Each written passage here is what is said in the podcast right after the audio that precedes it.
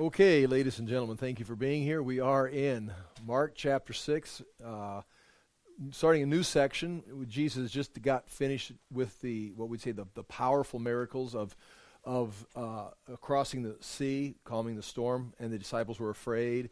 They, he cast out the, the legion of demons from the, the man who then became very sane and in right mind and scared all the people. And so these were powerful miracles that they saw. Uh, he came back to the land of Galilee, and there he, healed uh, the lady on the way to Jairus' house and raised the dead girl. Again, a very powerful miracle. And this was, again, things that were taking place. Went over to the land of the Gentiles, came back to Capernaum. And on your notes, the first picture you have right there from the framework book is him crossing the sea, the storm, and then point four, that's when we, where Gergesa was. We looked at videos of that uh, then he came back to Capernaum, and that's where we would assume he went to the synagogue ruler's house in Capernaum and healed the woman. From there, today, he's going to travel down with his disciples. Uh, he's going to go to his hometown, Nazareth. Uh, and that would be the tr- route that he would have went, went by, would have went by Gennesaret, Magdala, Tiberias, then crossed over to Nazareth. And then at Nazareth, I'm not sure if we talked about this before or looked at any pictures, but just to the south of Nazareth, it was a small town. Uh, some say 150 to 200 people at Jesus' day. Another commentator said 500. The first estimate, 150 to 200, was an actual historical book that was dealing with history. One of the commentators said 500. So nonetheless, it was a small, small village.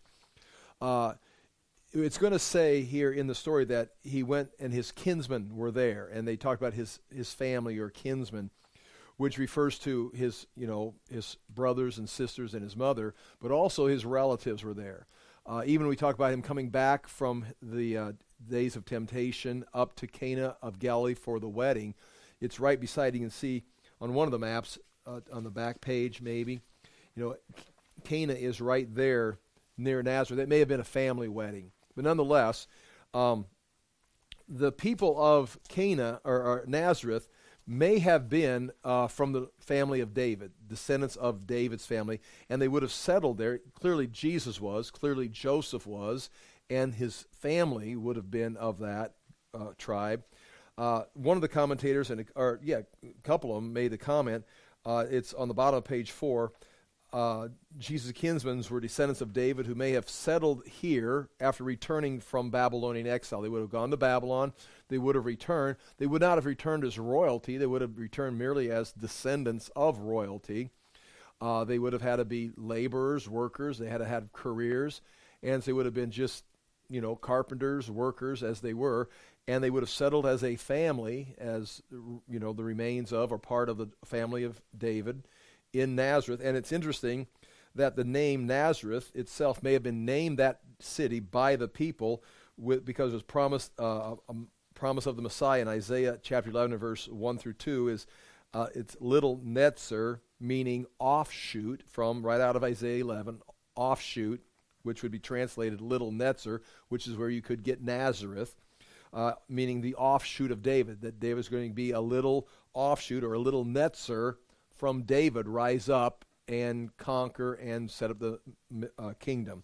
And so they may have named the city that with knowing that that was their heritage and, you know, not knowing where it would have come from or how it would have worked, especially after the Babylonian captivity, them living in a little city. But that's would be, nonetheless, Joseph and Jesus and then the family members would have been born in the shadow of that promise because they would have known their uh, as we, we've talked about, the people of this time would have known their genealogy, what tribe they were from. Uh, or they would have lost contact with their tribe when Jerusalem burned in 586 and the records were destroyed. That's what we see in Ezra. Many of the people that came back to be priests couldn't pro- provide documentation. They couldn't provide gene- genealogical records showing they were a descendant of Aaron. And they would have had records going all the way back to Aaron, proving all the generations I'm a descendant, and they could have stayed in the priesthood or stayed as a, a Levite. And same way with these people, they would have had records going all the way back. So it's not a myth when you look in Matthew and you see the G- Jesus genealogy, or you see in Luke Jesus genealogy. It's like, oh, how they, who made that up? They didn't make it up. They were documents uh, that they had recorded that were available, and they would have been kept in the temple, uh, especially Davidic and uh, the priesthood. Uh, one of the things that just was discovered, and I haven't talked about it, and I, I've done just a little bit of reading about it, but a new inscription at the beginning of Hezekiah's tunnel. Uh, you know, we talked about the one at the end, the Siloam inscription that was discovered. Oh, I'm not sure when it was, in the late 1800s or something, and it was chipped out and taken up to Constantinople and put in a museum with a- ancient Hebrew inscription talking about the day that the two t- groups met cutting Hezekiah's tunnel. You can still see a hole there in the wall that was cut, cut and they got got a, a facade, what do you call facsimile, uh, replica there hanging on the wall. But on the other end of Hezekiah's tunnel, uh, they, they, they've seen something there uh, and I've never seen it. It's back before. You have to go back towards the Gihon Springs as you go down into the tunnel to see it. But it's like a, a, a plaque or carved out surface that seemed to be trimmed out for some inscription that was never finished. And so it's been there for ever since that, you know, for, you know, since 700 BC. Uh, and they've known it for the last, you know, 100, 200 years. Uh, it's 150 years. But recently they they were able to look at it with certain lighting and certain you know technology, and it's actually an inscription that is written there. Uh, just and it talks about the work that Hezekiah did, and it basically sounds like right out of the Bible. It sounds like the text right out of the Bible, as if it were a, a an official document, like it were some kind of court records that was in, cut there but that would match then when we look at the records in uh, second and first and second chronicles and all those records, those would be court documents not just someone sitting down writing thus and so happened thus and so happened but the records from the court recordings of what was taking place. This is the king of israel. This is what he did the king of judah and what happened during his reign. And what talks about in, in hezekiah's reign part of that is inscription matches almost word for word or very similar to what's in the Bible and what's on that inscription, which means this came from somewhere, probably a document, and the Bible captures that same document, which is something to look at, which is very interesting. But nonetheless, uh, Nazareth may be uh, named, right, like I said, named by the tribe of Judah that came back from Babylon, and that would be where his kinsmen were. And Jesus going back down to that town. Some things here uh, on, while we're looking at bottom of page four uh, Sea of Galilee here. You've got Capernaum. They're going to come around the uh, uh, area here, come turn at Tiberias, come over to Nazareth. Oh, I was going to say uh, Nazareth here. This is the Megiddo Valley right here. And as you go, it's a little town, like we said, 100 to 200 people, little village at that time, tops 500, but it was a small.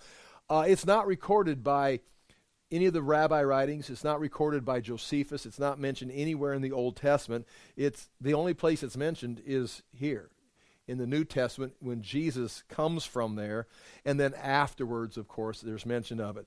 Uh, it, I mean, it's a real city, but it was so well. That's why Nathaniel is you know can anything good come out of Nazareth? It's like the Messiah. He, he's from Nazareth. It's like Nazareth. What can I mean? It's it's nowhere. It's the backwaters of Galilee in the hill country. It's a small village. It's you, think of your small small town, and then outside your small town, you you know they always have like those little startup towns that never really got anywhere.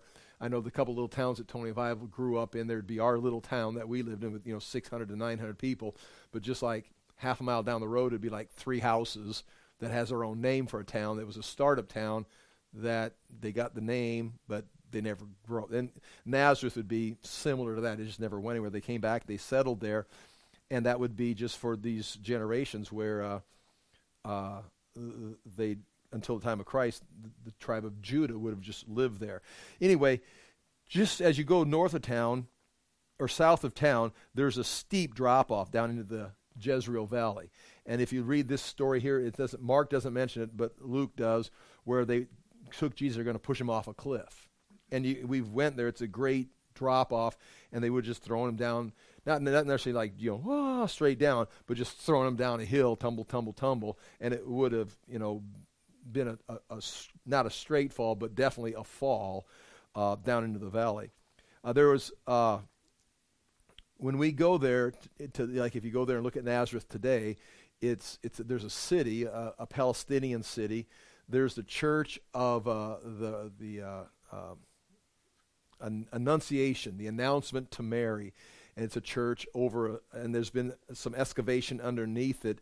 Uh, someone, you know, it may be connected to the house she lived in. It's it's a real, you know, far long shot, but there is some excavation underneath. They're taking it back to those days and before of some uh, people living in that time and before in the city of Nazareth. So it's it's not much. It's not much today. It's not much of a city either. Kind of crowded and lo- a lot of traffic going through there.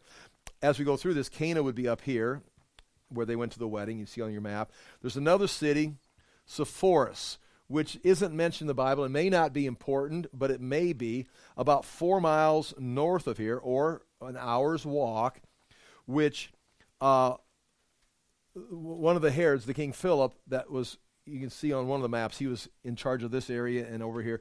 He began to build that up as his capital city. And there's a lot of work being done during the, the youth eh, of, of Christ.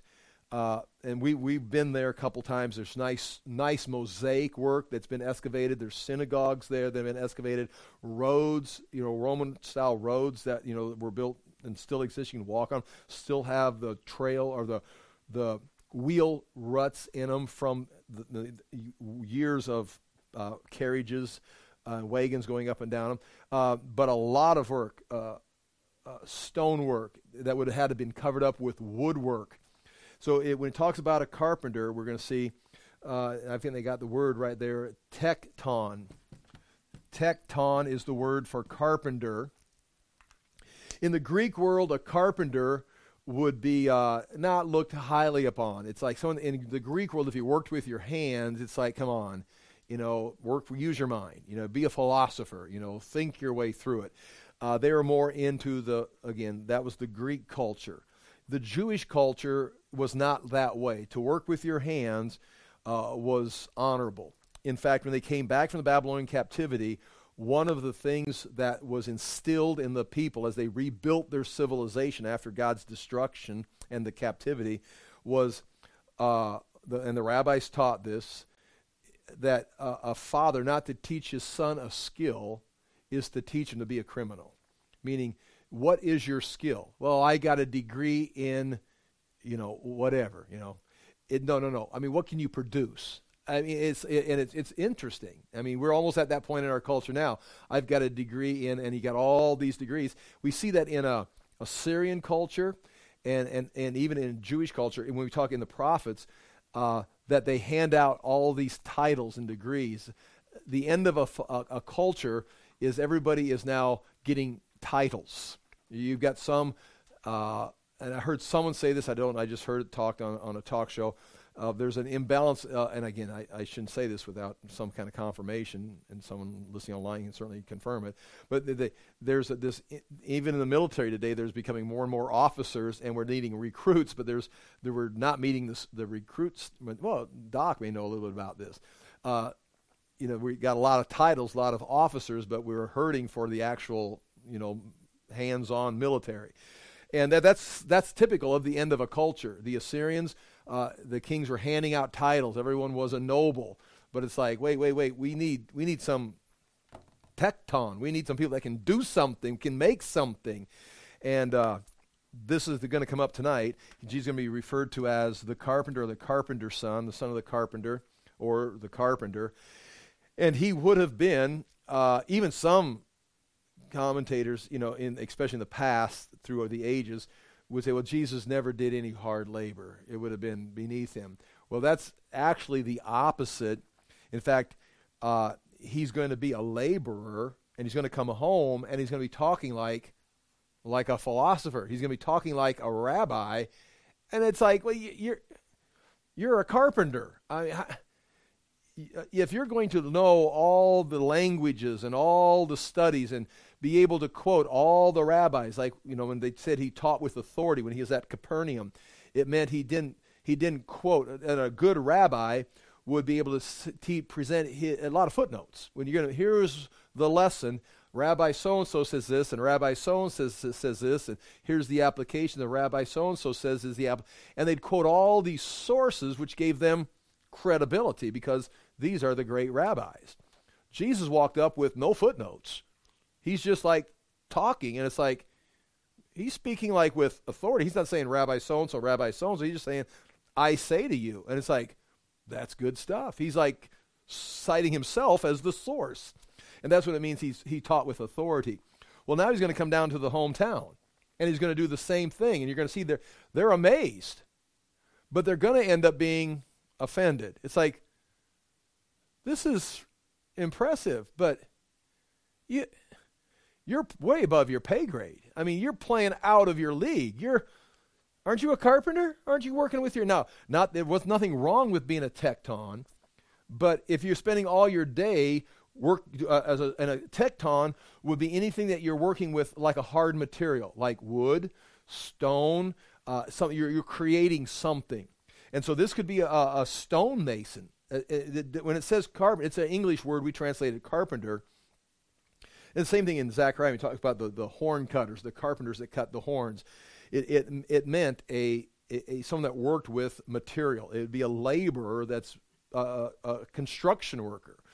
Uh, and you know, in this case, he could be driving a, a, forklift. He could be, you know, having a cement truck, working with concrete, working with stone. That'd be modern application.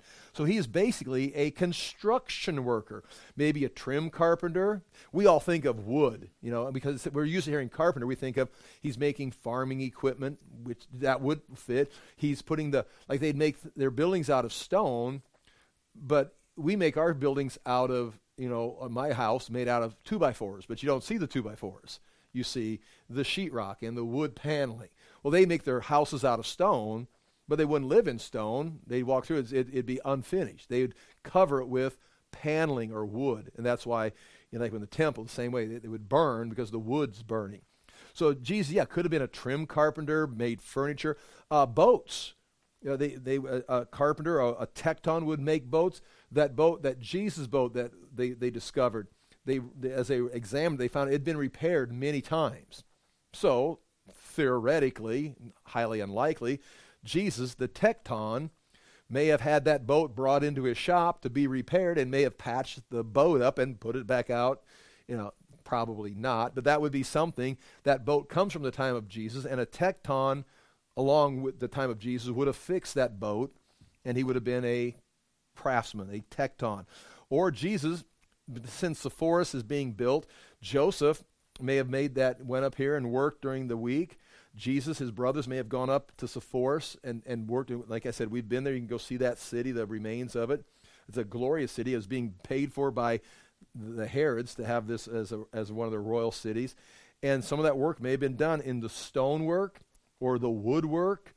Uh, but the image there is two things. Jesus has not spent a lifetime with the rabbis. Like Paul was trained by from a young age, maybe 12, was left down in Jerusalem with Gamaliel and was trained, and he could quote Rabbi so and so, Rabbi. He was trained in all, and he was beyond, he was one of the best students, as you know. Now, Paul would have looked down on a tekton walking up to him and saying, Well, let me explain. You haven't quite got that right. It's like you've spent your whole life building the city of Sepphoris or patching boats or making furniture or trimming out people's homes, and now you come to me and explain the law. It's like I've been studying the law in all the languages since I was 12 under Gamaliel. Who's your teacher? I've been busy working. And so it, it doesn't match. There's going to be a tension right here where he may impress the people of Capernaum.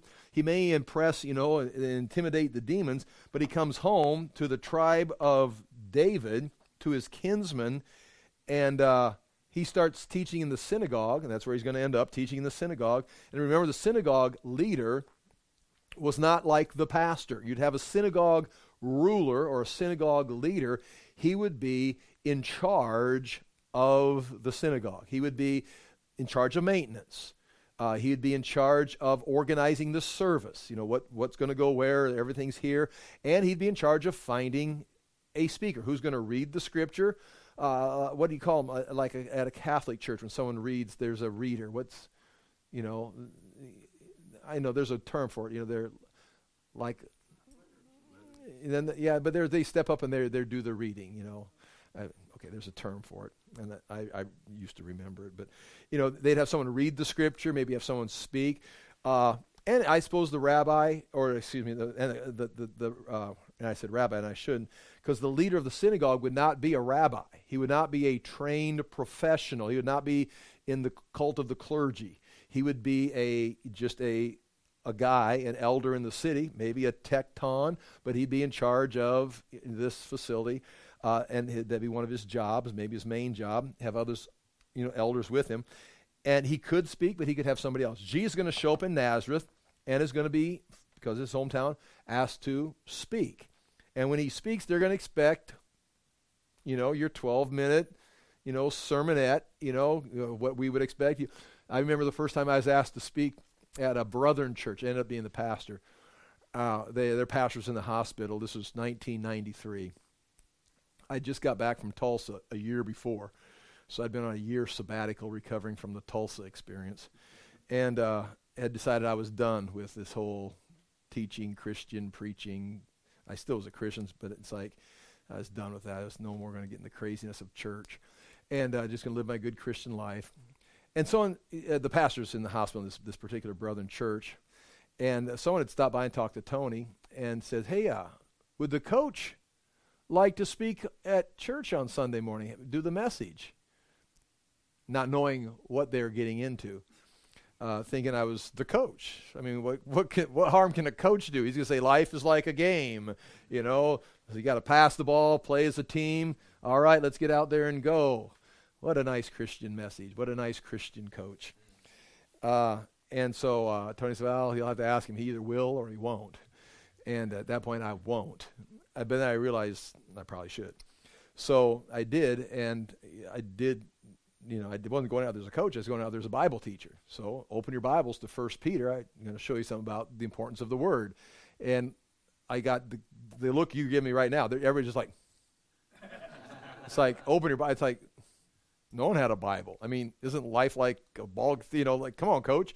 And I then talked for 45 minutes exegeting through chapter 1 of First Peter. And they're like, you know, not that I'm not comparing myself to Jesus, but I'm not saying anything like that. But I'm just saying, you know, they're expecting your typical synagogue message, and Jesus, the word of truth, walks in and impresses them, but they're like, no, they're not. They're not impressed. They're offended, and uh, you're going to see that come up here. Uh, now, the people that I did that, they they they they appreciated. It. In fact, they called me that night and asked if I would be the youth pastor. Now, it was an old old church. I mean, everybody there was. I mean, we are by far the the youth group. Me and Tony at 33, and uh, and I thought, what youth? Because the only youth would have been the six kids we took out there. I think we had five at the time, maybe four, and uh, but they they offered me money, and as a family man needing money, sure I'll be the youth pastor.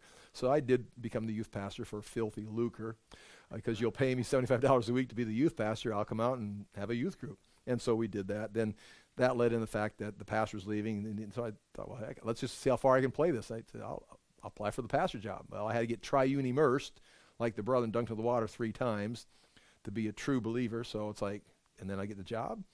It's like, if you triune immersed, I got dunked in the water three times, fully immersed, and now as a brethren. And I pastored the church for seven years. And so anyway, nonetheless, that's a personal story. It has nothing to do with this story, ex- except they they are calling the coach to preach, and they didn't get a coach's message. They got what I you know I did my best going through First Peter chapter one. Well, they're going to ask the tecton to preach, and they're going to get in this case the Messiah, and it's like that is not what we were expecting. Uh, no correlation between his experience and my story. I just so don't don't don't don't read more into that than what I'm saying. Okay, so here we go, chapter 6. Uh, I was going somewhere with that. Did I say what I was going to say? Oh, stonemason. Uh, one, that they're expecting a, a, a carpenter, a tecton, a, a, construction worker, but also uh, that's the kind of man Jesus was. I mean, some of the Western ideology or thinking about Jesus, uh, has, he's totally been feminized. I mean, he's just a, a passive, femmy type of guy that anyone can relate to. It's like the guy was possibly a stonemason. He was definitely a construction worker, and he was 30 years old, and he'd definitely been working since he was 12, 13, 14. You know, he didn't wait until he, you know, was out of high school, out of college to have his first job. He was working as a young teenager with his father in the construction business. So if he's 30, he may have been on his easily on his 15th year of construction work um, when he came into into the ministry. So he's not like a wimp. He's not a femmy guy. He's what we would say, I'd like to say, a man's man. And of course, in our culture now, that's too much testosterone. It's completely offensive. And yeah, well, anyway. Here we go. Chapter 6, verse 1. Jesus left there, again, Capernaum, and went to his hometown, Nazareth, accompanied by his disciples. So his disciples are, are traveling with him. When the Sabbath came there in Nazareth, he began to teach in the synagogue, and many who heard him were amazed.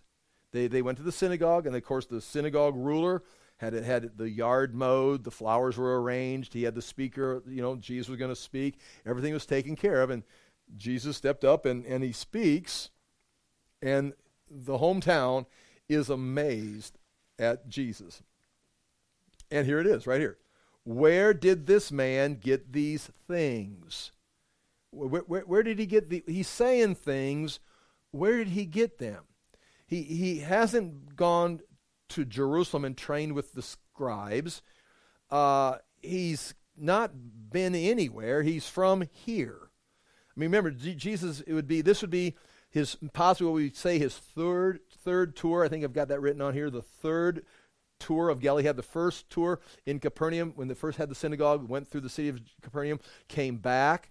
Uh, they had a second tour and now they came back to Capernaum, went across, and they came back here, and now this is going to be the third tour of, of Galilee, and he's in his second year of ministry.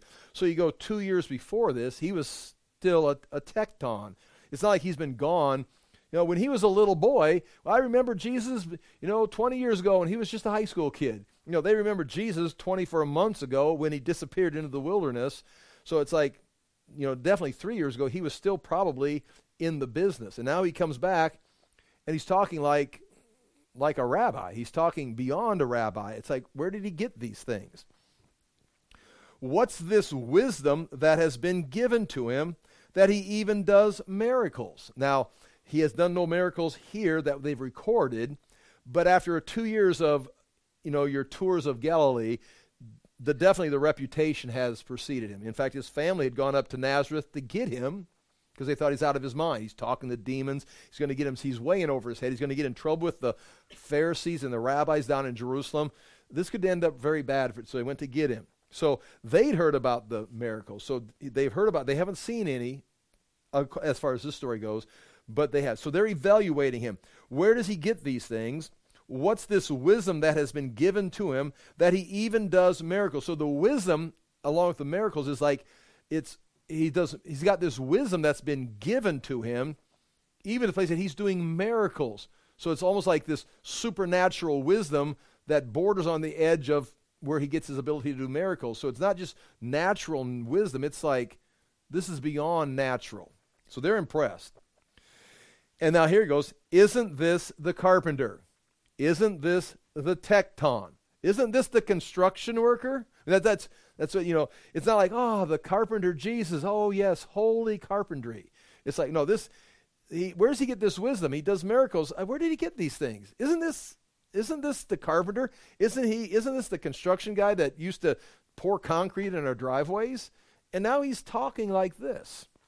Again, a little bit of modern application there. Now, watch this. This is interesting. Isn't this Mary's son? and the brother of James, Joseph, Judas, and Simon, and his sisters here with us. And they took offense at him. Let's go back and look at that. Isn't this Mary's son? Now, the first thing that's interesting, that's notable, is that's not normally the way you refer to a son by the mom's name. Although you go back to uh, David's cousins, the sons of Zeruiah. Joab and Anner and and and uh, uh, Joab. I forget all. There's, there's three sons. I forget the name, but they kept being referred to as Zeruiah's sons. Uh, obviously, normally you'd be referred to as uh, the son of your father. So something has happened. Some slam this as you know, no one knew who J- Jesus' dad was, uh, but I think it's pretty clear his father's name is Joseph in the scriptures, and at other places, going to refer to him as the son of a carpenter. What is interesting about this is a couple things. One is Joseph may have died several years before, making this that in the last several years, these kids have grown up with just their mom. Meaning, Joseph is such a distant memory that they no longer refer to him as Joseph's sons or Joseph's children. They're Mary's kids because Joseph has been gone so long. Which kind of gives you, again, that's not absolute, but kind of gives you time. When did Joseph's, first of all, is Joseph dead? It would appear, yes, here's a good verse Joseph no longer is alive because otherwise they'd say Joseph would be there. Joseph and Mary were there, or Joseph went to get his son and bring him home. Nothing's mentioned about Joseph except in the Nativity story.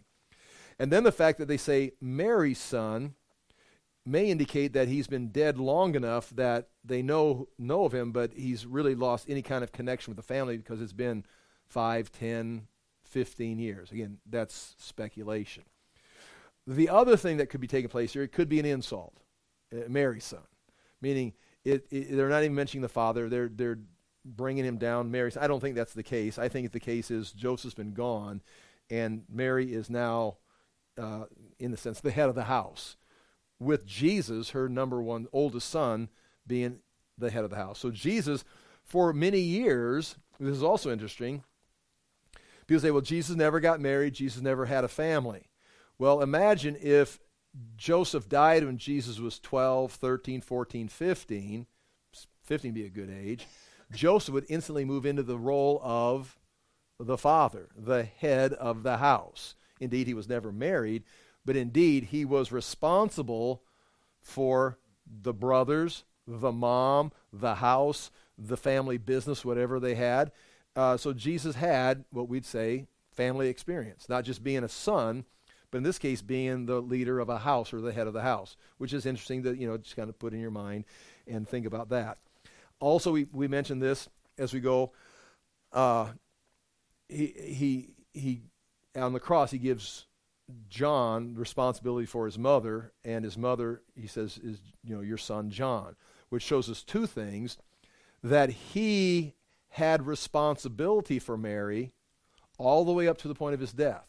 He didn't tell mom one day, "Mom, I'm going to the ministry. I've got to follow God. I'm on. You're on your own."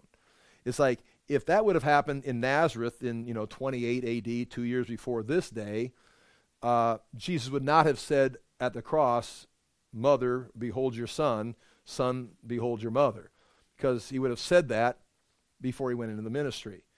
Which gives the impression also Jesus, during his entire ministry, not just would have been in helping, in, possibly in charge of the family for, you know, 5, 10, 15 years, possibly, that even during his ministry, he's responsible for his mother. His mother was being provided for by his oversight, not necessarily his own labor, but he was still overseeing and was responsible for until he gave her the responsibility to John. Why didn't he give the responsibility to James or Jude or Joseph or Simon? Would be, well, possibly because they're not believers at the time of the cross. Because otherwise, James would have been a good candidate. He gives him to John. So, James, of course, becomes a believer just a few hours after the crucifixion or a few days. Okay. So Mary's son and the brother of James, Joseph, Judas, and Simon. Now, that word brother is adelphos. We talked about that in church yesterday. Adelphos, it means a male sibling. Uh, and so, oh, yeah, but that can mean cousin. Well, the problem with cousin, we could go to Colossians and look up the verse where Paul uses the Greek word for cousin when he says, talks about Barnabas being the cousin of Timothy and Timothy being Barnabas' cousin. And that's the, that, well, I've got it written down here on the back of the page. Uh, Greek word, bottom line, Greek word for cousin is anepsioi, anepsioi, which means cousin. And that's what Paul uses to refer to, and it means cousin. It means what we'd say a cousin is. and it's not the word for brothers. Now, if you go into some other languages, uh, you, you may not have a word for cousin, but the Greek that Mark is using definitely has adelphoi, and then this word aneph, anepsioi for cousin. So if Mark means cousin, there's a word in the Greek available that was used by Paul that he could say cousin. So that whole argument that, well, Mary was a virgin her whole life, and these are Joseph's sons from his first wife, uh, that really stretches the whole point. That would mean they're all older than Jesus, right? Because they're all, these are his older three, four brothers and his older sisters, and Jesus is the young kid, and he's got all these older is what that that you can play that if you want to, but that doesn't match the storyline. Or uh, uh, that they were they were uh, uh they were not related. They were not his br- brothers or stepbrothers, but they're just relatives from the city of Nazareth. They're just cousins. Well, you can say that, but that's not what the Greek is saying. That's not the text. The text is saying these are Mary's children, and they're younger than Jesus, that he appears to be the oldest son and you can do whatever you want to, but those are some major hurdles if you're going to stay with the text. Now, the names, interesting. James, you know, writes the book of James. Uh, Joseph, uh, Judas, which would be Jude, who writes the book of Jude, and Simon. And then you've got to admire Mary. I know Jesus was the Son of God. Where does he get this authority? He is the Son of God. He is God manifest in flesh. He is the Word in flesh. Yes, be impressed with the words of his mouth. But at the same time, he was the hypostatic union. He was God, but he was also a man. He had to grow up. Someone had to teach him how to talk. Uh, he had to learn language. He would have picked up a dialect. He would have picked up, uh, even if it's true or not, in this writing that from the ancient world, uh, it, it, would have to be true if it's a natural situation that James, his brother, James's gait, his walk, was similar to Jesus' gait, is his walk. Now that's from an ancient writing that they just tell stories. Now I don't know if that's true or not, but if they were brothers, it would be true because they're gonna they're from the same mother. They're they're related. Uh, then they grew up in the same household. They would have similar, if, if their dad Joseph had certain habits, they would have been picked up if, you know, using their hands or, you know, they would say, well, you're talking about the Son of God. Yeah, but the Son of God became a man and grew up as a man. Uh, and so they would have some similarities. Now, we can push off Jesus' wisdom uh, and speaking because he's the Son of God. Say, well, that's, that's divine.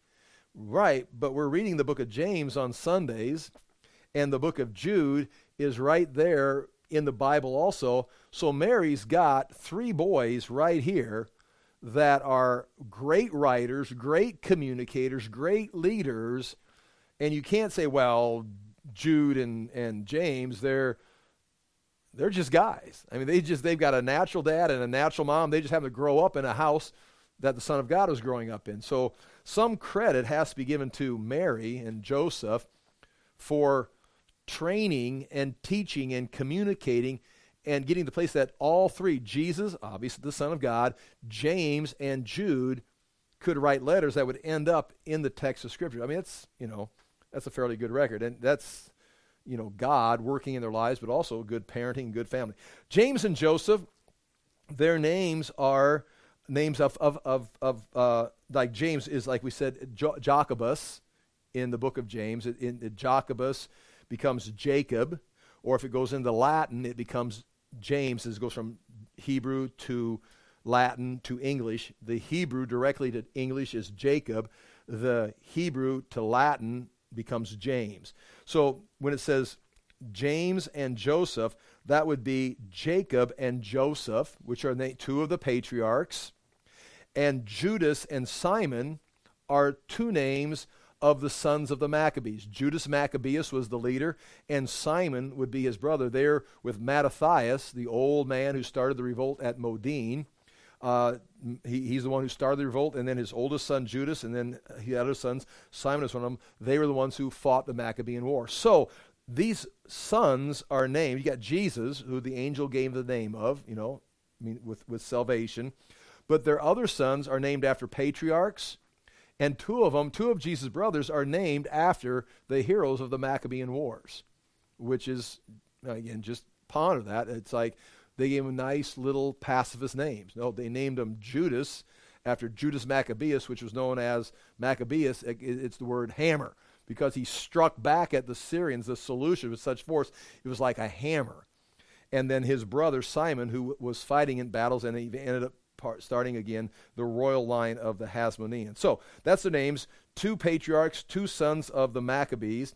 And then aren't his sisters here with us?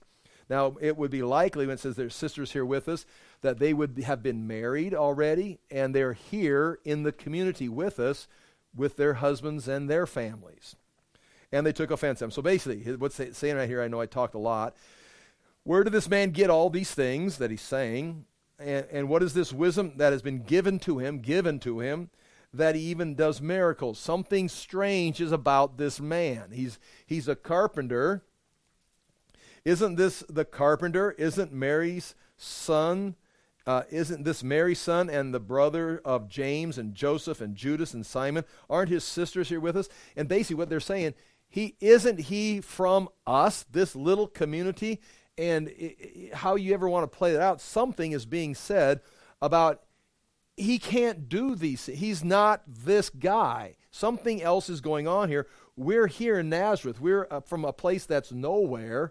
We do this. We're tectons. We work, we live, we do these things. And he is like coming in here with some lofty language, doing miracles and it's not like, you go, boy, you go. You put our name on the map. You know, Jesus, he's from Nazareth. They're like, they're offended, which is interesting because, you know, you think the hometown would be proud of the boy, but the hometown right here, when he speaks to them, they had a bit offended.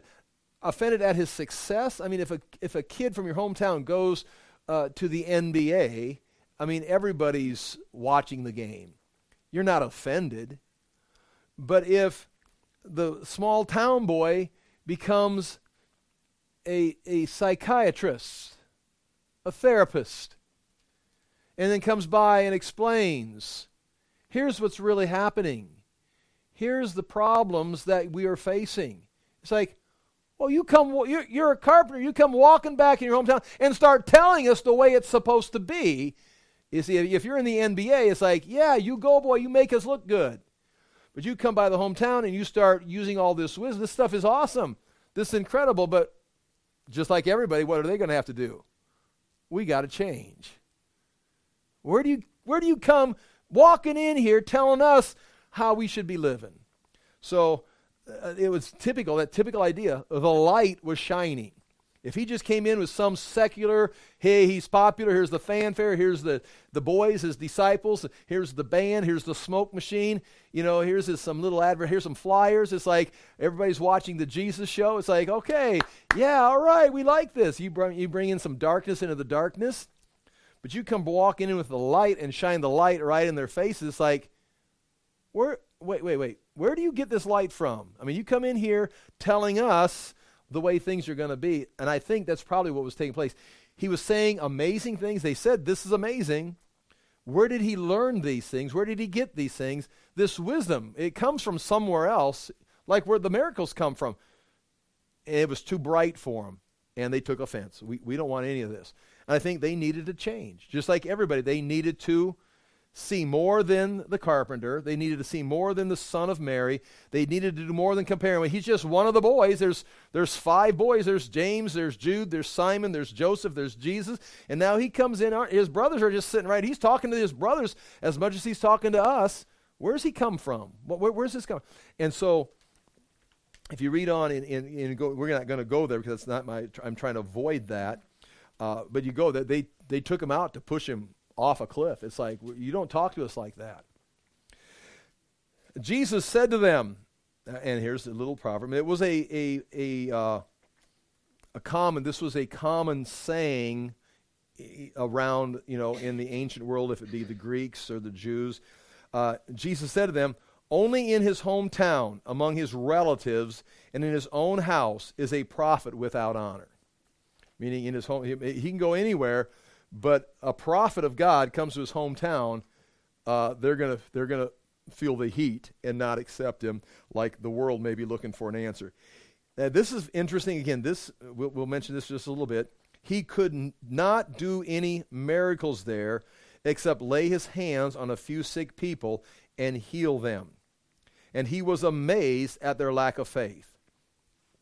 They're amazed at his wisdom and the things he knew. He's amazed at their refusal. You would think if the hometown boy comes home to his own family, his own people, they'll be like, We've heard good things about you. Tell us these good things. We want to be part of this. And they, they were, we, we will not believe you. They refused to believe. And so they were amazed. He was amazed at their lack of faith. Now let's look at this again. He could not do any miracles there, or only a few, because he laid his hands on. And now this comes to, you know, how is Jesus, and they, this is a whole, this would be a whole theological category. How is Jesus doing miracles? Um, and again, here's some ideas. One, he's doing miracles because he's the Son of God.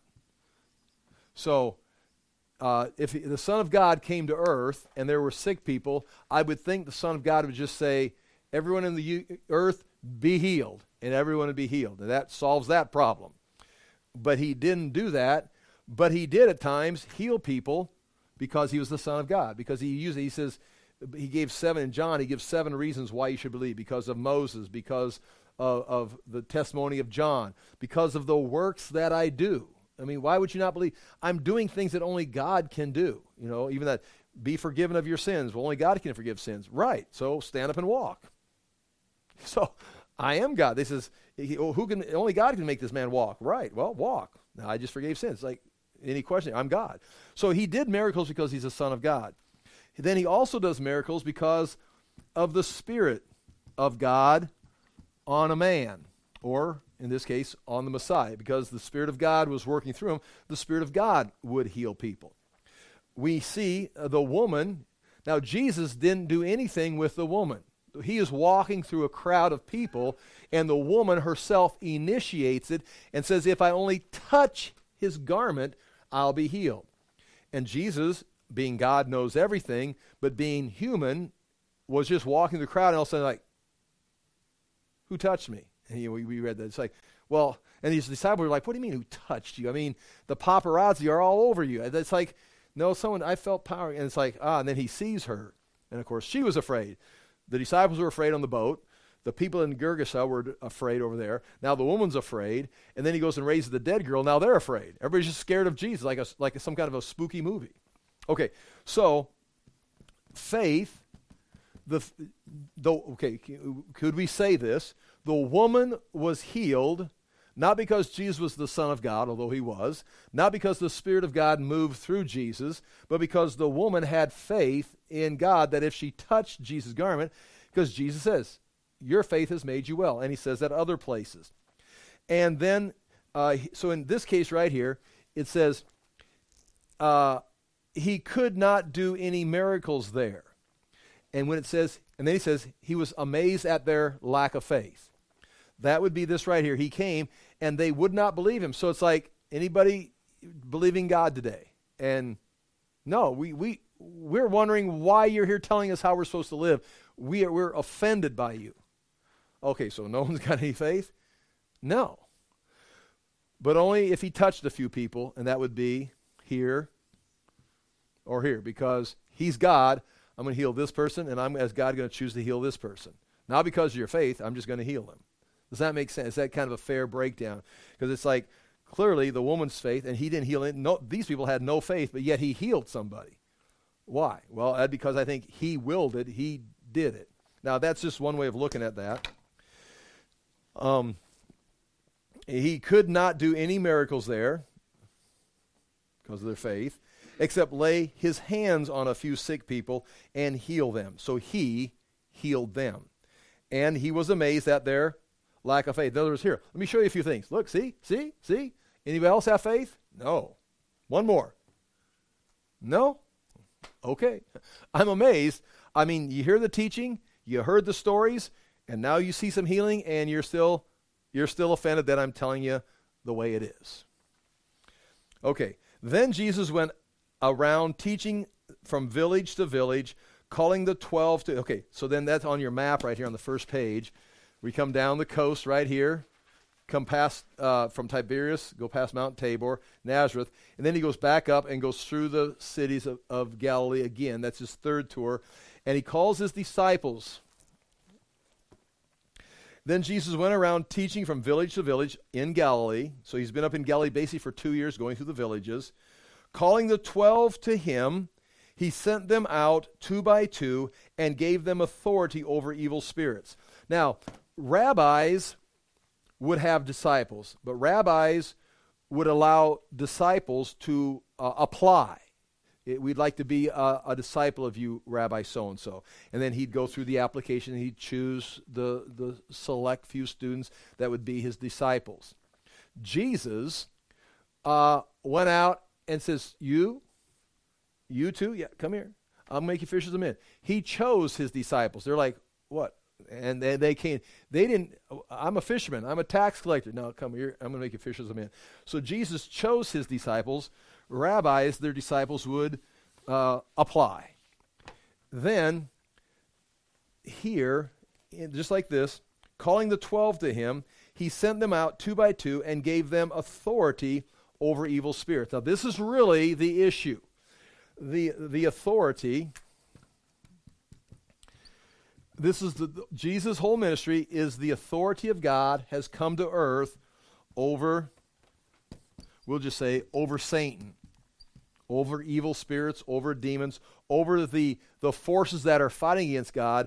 Jesus has come and he's over the authority, and there's not a thing they can do to stop him. I mean, he comes into the synagogue, they cry, What are you doing here? You've come before your time. Uh, don't make it, don't send us to the abyss. And he, ca- he casts out the demon. And he doesn't use action, he just, with the word, come out. He just commands them because his authority, because Jesus has authority, because Jesus is the Son of God, and he has authority over Satan. Satan can come against him, but when it comes, push comes to shove, Jesus has come to earth and has authority. And now something amazing happens. He takes these 12 guys that he chose, and he takes this authority and says, Hey, you guys, you take the authority. You take my authority, and you go out and you start doing it. Now, that is also interesting because a rabbi would have this tight collection of, you know, his his stuff, and he would teach them and it would be, you know, his extension. Right here, Jesus just hands it to them. And now this is huge because these guys now are ready. Two years of training under Jesus. They've got great understanding. They've got great faith. They, they clearly understand the ministry that Jesus is, is about. And so I think you've graduated. I think you're ready. I'm going to now give you my authority to go out and do my work. Now, I was being facetious there. Do you think the disciples now have reached the pinnacle of understanding, of discipleship? They're, they, are they are showing good, Christ like character. And from here on, they're going to be walking in the wisdom of God, the fruit of the Spirit of God, with an understanding of Jesus' ministry. And so it's like, I think you're ready. I will give you the gift, I will give you the authority. Uh, well, first of all, one of these 12 is Judas. Okay, just keep that in mind. Okay, that's stretching the point. Uh, these disciples are going to continually and continue to argue with each other, try to get a higher position in the kingdom with each than each other. They're going to correct Jesus because he really doesn't understand his mission. Uh, they're going to do a variety. They have a lot to learn. In fact, they're going to be learning throughout their life. Peter will eventually, at some point uh, in the Antioch situation, be called out in front of the congregation by Paul for having fallen back into the Jewish law after having come out of it and gone to Cornelius' house and had brought the Spirit and the Word of God to the Gentiles without the law. Peter goes back to the law and is called out by Paul. And so Peter's going to have to be corrected several years later by Paul, who at this time is down in Jerusalem being trained by Gamaliel, if you understand what I'm saying here. And so, but the whole point, without belaboring that any longer, these 12 are not perfect. They have not arrived.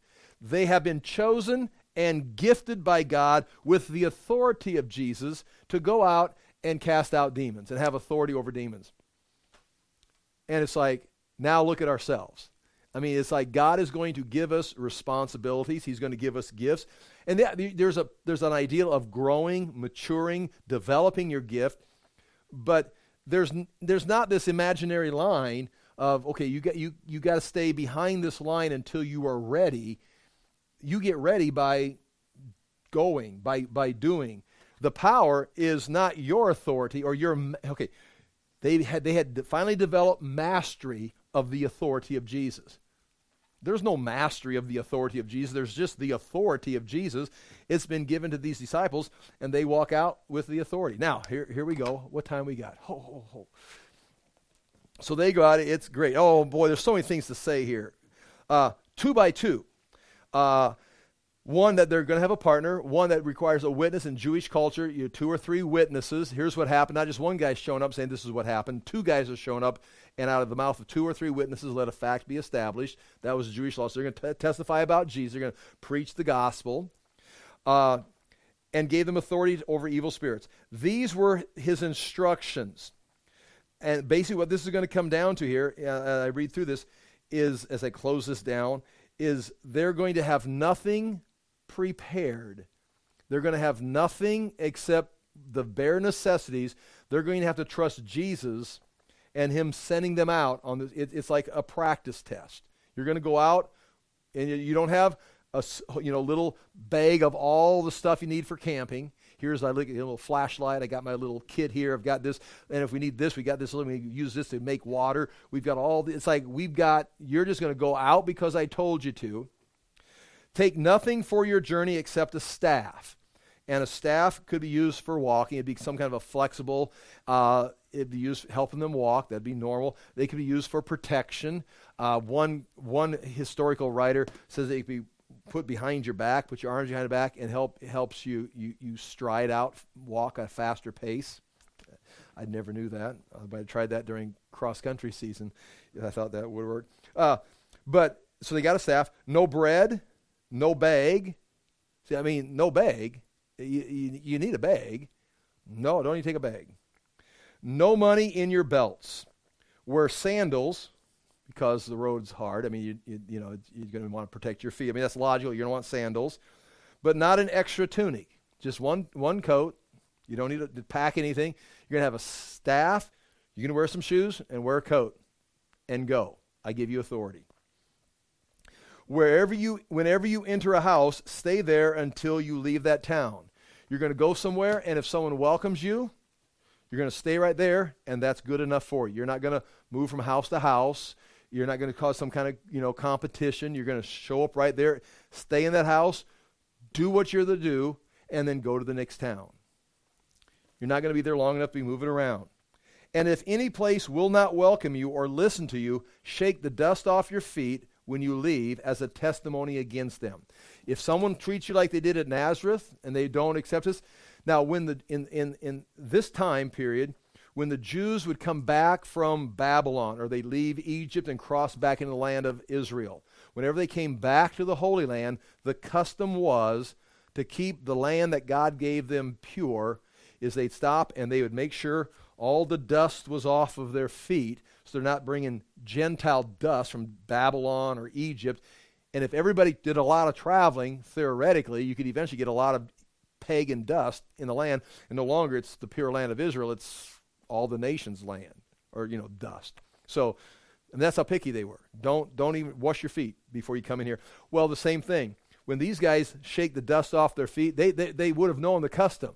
It wasn't like you see them there, they had, probably had a custom or routine of doing it, and they see them go to the edge of town and shake the dust off. It's like, yeah, we're going back into Israel territory, and this is a pagan city. And say, we don't want your dust in our land. It's a testimony, just like they treated the pagan lands, that town is now being treated by the apostles as a pagan city.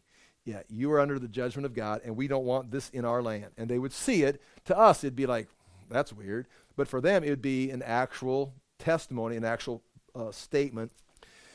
Um, they, they went out and preached that people should repent, which kind of gives you an impression of what possibly Jesus was talking about in Nazareth repent. They drove out many demons and anointed many sick people with oil and healed them. Now, this is the first mention of oil being used. It's also mentioned in the book of James. But oil was used even that culture for, uh, you know, relaxing muscles, for healing. Uh, so it would be kind of something that they would use culturally, possibly. But they would anoint the sick with people oil for, for healing purposes, uh, and they had results. Now, we got in this, this, this is one of those sandwiches in Mark. I got to wrap this up. Sandwiches in Mark where he's telling a story but in the middle of the story, he tells another story that, that relates to the story he's telling. So he's, they've just been sent out. So now they're out going. Now he stops and tells a story about John the Baptist, which we're going to talk about next week. But when he comes off that story in verse 30, the apostles gathered around Jesus and reported to him all that they had done and taught. So they, they came back. They, they went on through Galilee too. And they came back and they told him all the success that they had had. And then he says, Let's go away to a place alone and we're going to take a break. And that's where he's going to go. But now, between verse uh, 13 and, and verse 30, there's a story of John the Baptist, which is the ultimate story of, uh, of, uh, of discipleship. These guys are being sent out as disciples with the authority of Jesus. And before you get too excited, understand what true discipleship is. Here's John the Baptist, a true disciple, a, a, a, true follower. He ends up dead. He ends up with his head on a platter. So, you're going to go out with the authority. Jesus is going to send you out, just like John the Baptist was sent out as a forerunner of Christ. He ends up with his head on a platter. You're going to be sent out with authority over Satan. Don't expect much different. You're going to be in a similar situation uh, so that may be part of the reason that story's there, is, uh, is it kind of shows the price of discipleship, which again, remember the book of Mark is being written probably in Rome, 64 AD during Nero's persecution, and all these people are under great persecution in Rome, and so here's they're you know they're they're disciples, they're following God, uh, they've been sent out, but so is John the Baptist, and so was Jesus. And so John the Baptist here is kind of like a forerunner even of what's to come in Jesus' ministry. Okay, I will quit with that, pray, and we'll pick up. We got to go some detail. I was going to get into that tonight. Uh, you can see I got in here. That's why I put these two pages here. The heritage or the family tree of Herod. Uh, he's going to take uh, uh, uh, uh, one of the Herod is going to take Antipas is going to take Philip's wife and there's two Philips there. One of them was one of the leaders there in the land, uh, the, the, the in that area, but one of them was in Rome. And this was the one that was in Rome that he lost his wife, Herodias, to Antipas because uh, uh, in Rome. I'll talk about that next week. So we'll clear that up. There's so many Herods. There's four different Herods in the Bible. And so your casual reading of the Bible, Herod keeps dying and getting eaten by worms and killing babies in Jerusalem, but then he's still there listening to Paul preach in Caesarea in 50. It's like, I thought this guy was dead. I thought he got eaten by worms. I thought it's like I thought he killed the babies in Bethlehem, and now 70 years, 60 years later, he's still. It's like, well, there's the four generations of Herods. I'll pray and, and we're done. Father, we thank you for the chance to look into your word. We ask that we would find strength, guidance, encouragement from this. Again, we thank you for the Spirit of God that lives within us, that speaks and makes the word clear to us. And we ask that we may walk in the light as you are in the light, that we would not walk back into the darkness, but would continue to go forward into the light and let you penetrate our hearts and reveal in, in us the things that you want to change and, and bring in line with your kingdom. In Jesus' name we pray. Amen. Thank you for your time.